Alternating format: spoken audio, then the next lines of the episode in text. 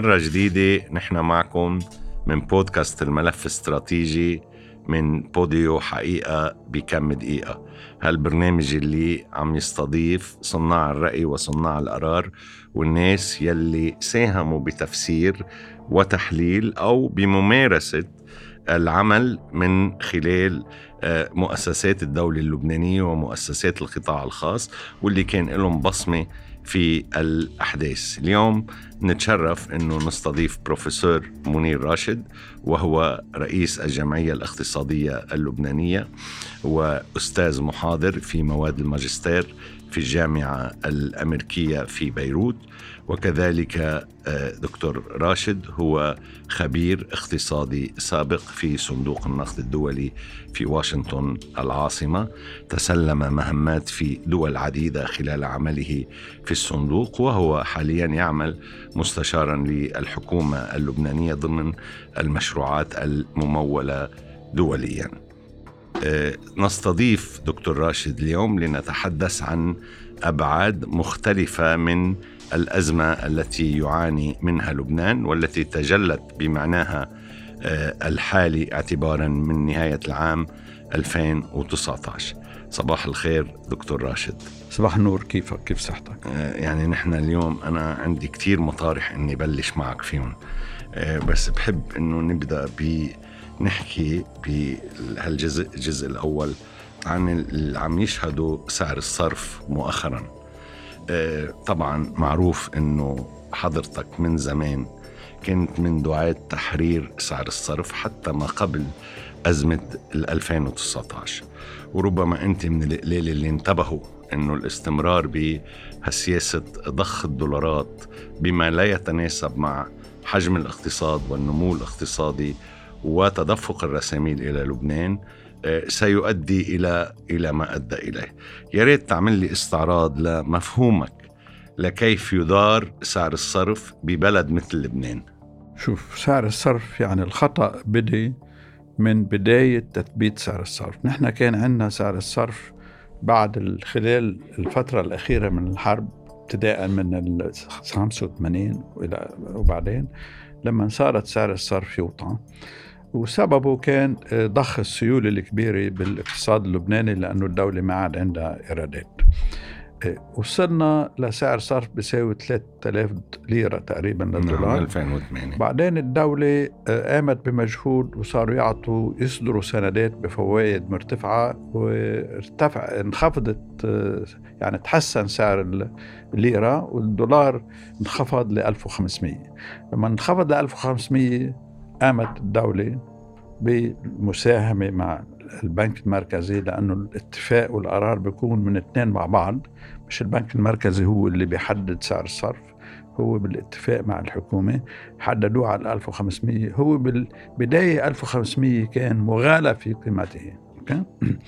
هلأ بهديك الفترة عم برجع لحتى أعطي الأسباب وين وصلنا فتحديد سعر الصرف بيتطلب سياسة مالية وسياسة نقدية آه، آه، صارمتين يعني بده يكون ما يكون عندك عجز أو عجز ضئيل جدا ما يكون عندك نمو آه، السيولة النقدية مرتفعة نحن بالعكس ثبتنا سعر الصرف استعملنا الربط يعني بلغة ال IMF صندوق النقد الدولي واتبعنا سياسة توسعية مالية وأيضا نقدية okay؟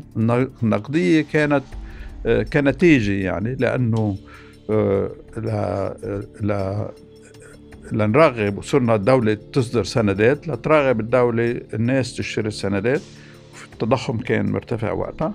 صرنا نعطي فوائد عالية. الفوائد العالية صارت تدخل مصاري وبقينا بهالمصاري هيدا ل 2019 الأزمات تاخذ وقت لتنبنى يعني لتصير آه، تغلي طبخة يعني بدها سنين. وهل يا ترى عفوا هل الارتفاع الجنوني بسعر الفايدة؟ أخر الانهيار يعني إيه طبعا ما كان رهان من نوع من المقامرة. إيه أدى لتأخير الانهيار لصار كبير هالقد الانهيار. نحن الانهيار من الأساس آه، أسعار الفائدة هي يعني المتغير اللي كنا نستعمله لنحافظ على سعر الصرف.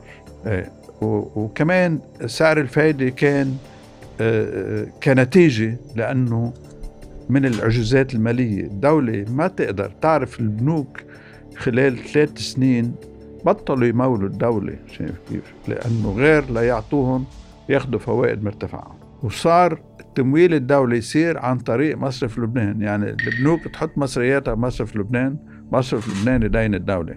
بتعرف تقريبا آه، أكثر من 50% من دين الدولة بالفترة الأخيرة 60% كان بإيد البنك المركزي. باستثناء حصته أقل كانت من الدولارات يعني اليورو نعم. bonds نعم آه، البنوك آه، استمرت بالحفاظ على ال Eurobonds آه، ولكن توقفت عن شراء السندات وكان بالنيابة بالإنابة عنها البنك المركزي عم بيشتري سندات الدولة بالليرة اللبنانية هلا وصلنا لهون نحن يعني دكتور وصلنا لمرحلة إنه وصلنا اليوم لهون إيه، سعر الصرف إيه. عندك تعدد أسعار إيه. صرف إيه بس هلأ سعر الصرف ببداية ال- ال- التسعينات يعني ببداية ال 2019 أو بنصها صار مبين إنه unsustainable وخاصة من وقت الهندسات المالية. البنك المركزي صار يعطي 15% و16% ومرات يعطيها on the spot يعني آه، آه، ما بتنحسب قديش نسبة يعني عم بيعطيك بالثانية أو بالدقيقة. 15% حط مصرياتك نعطيك عليها 16% طبعا بتقسمها عدد الأيام يعني اللي, اللي إيه باخذة يوم يعني بتعطي صحيح. 16% باليوم قد إيه بتكون الفائده بالسنه صح. إذا بدك عملناها على معدل تركيب لل... سنوي،. لأنه يعني هي ممكن الفايدة- يصير ألف يعني على إيه لأنه الفائده هي بنحسبها على أساس سنة يعني إذا. حطيت مصارياتك لسنة تاخذ لنقول 6% بس لما يعطوك 16 بيوم بدك تضربها ب 365 هيدي بتكون بدك الفائده عفوا تحطها على puissance على to the power إيه صح. يعني هذه أكبر بكثير من أنه إيه، إيه، نضرب صحيح؟ إيه. إيه فبين إنه نحن بهداك الوقت آه، صعب كتير آه، الاستمرارية. ف وبنفس الوقت عم بكون عندنا عجز مالي كبير ومحتاجين لتمويل.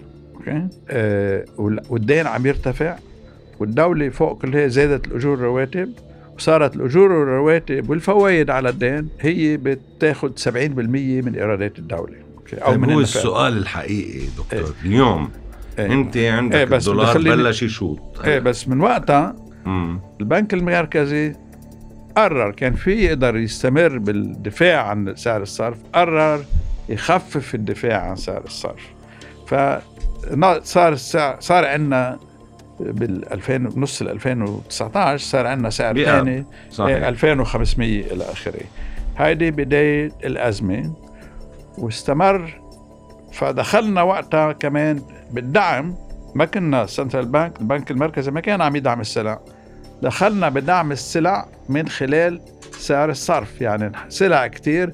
بعدنا ما نبيع 1500 اللي أدى إلى زيادة في التدهور في بالاحتياطي. بالاحتياطي. وبال 2000 وبال 2020 خسرنا احتياطي البنك المركزي 14 مليار. okay؟ نعم. يعني هول لو تسكروا Eurobonds أو لو يعني، استمروا هلا ب بن- بنحكي لو فيها. إيه. تستمروا بإدارة قذرة لسعر الصرف لما تعمل صح، هال... صح. نعم. إيه، فصار عندنا صار فهالدعم هو أدى إلى المزيد من تدهور سعر الصرف؟ لأنه عم نخسر دولارات وعم وكمان بنفس الوقت بطل حدا يمول الدولة غير المصرف لبنان. عم نضخ بالسوق ليرات وبنسحب نخسر دولارات. بنسحب دولارات مم. نمول فيها الدعم. مم. فصار في تسارع بانخفاض سعر الصرف. وسياسة الدعم فشلت وأخذوا وقت ليقدروا يستوعبوا أنه سياسة فاشلة تفضل. فهذه نعم. المقدمة يعني. نعم. أنا بنهي هالحلقة آه، بهالمقدمة التاريخية اللي عملها دكتور راشد. وبالحلقة الثانية رح نحكي عن ما هي الحلول لسعر الصرف.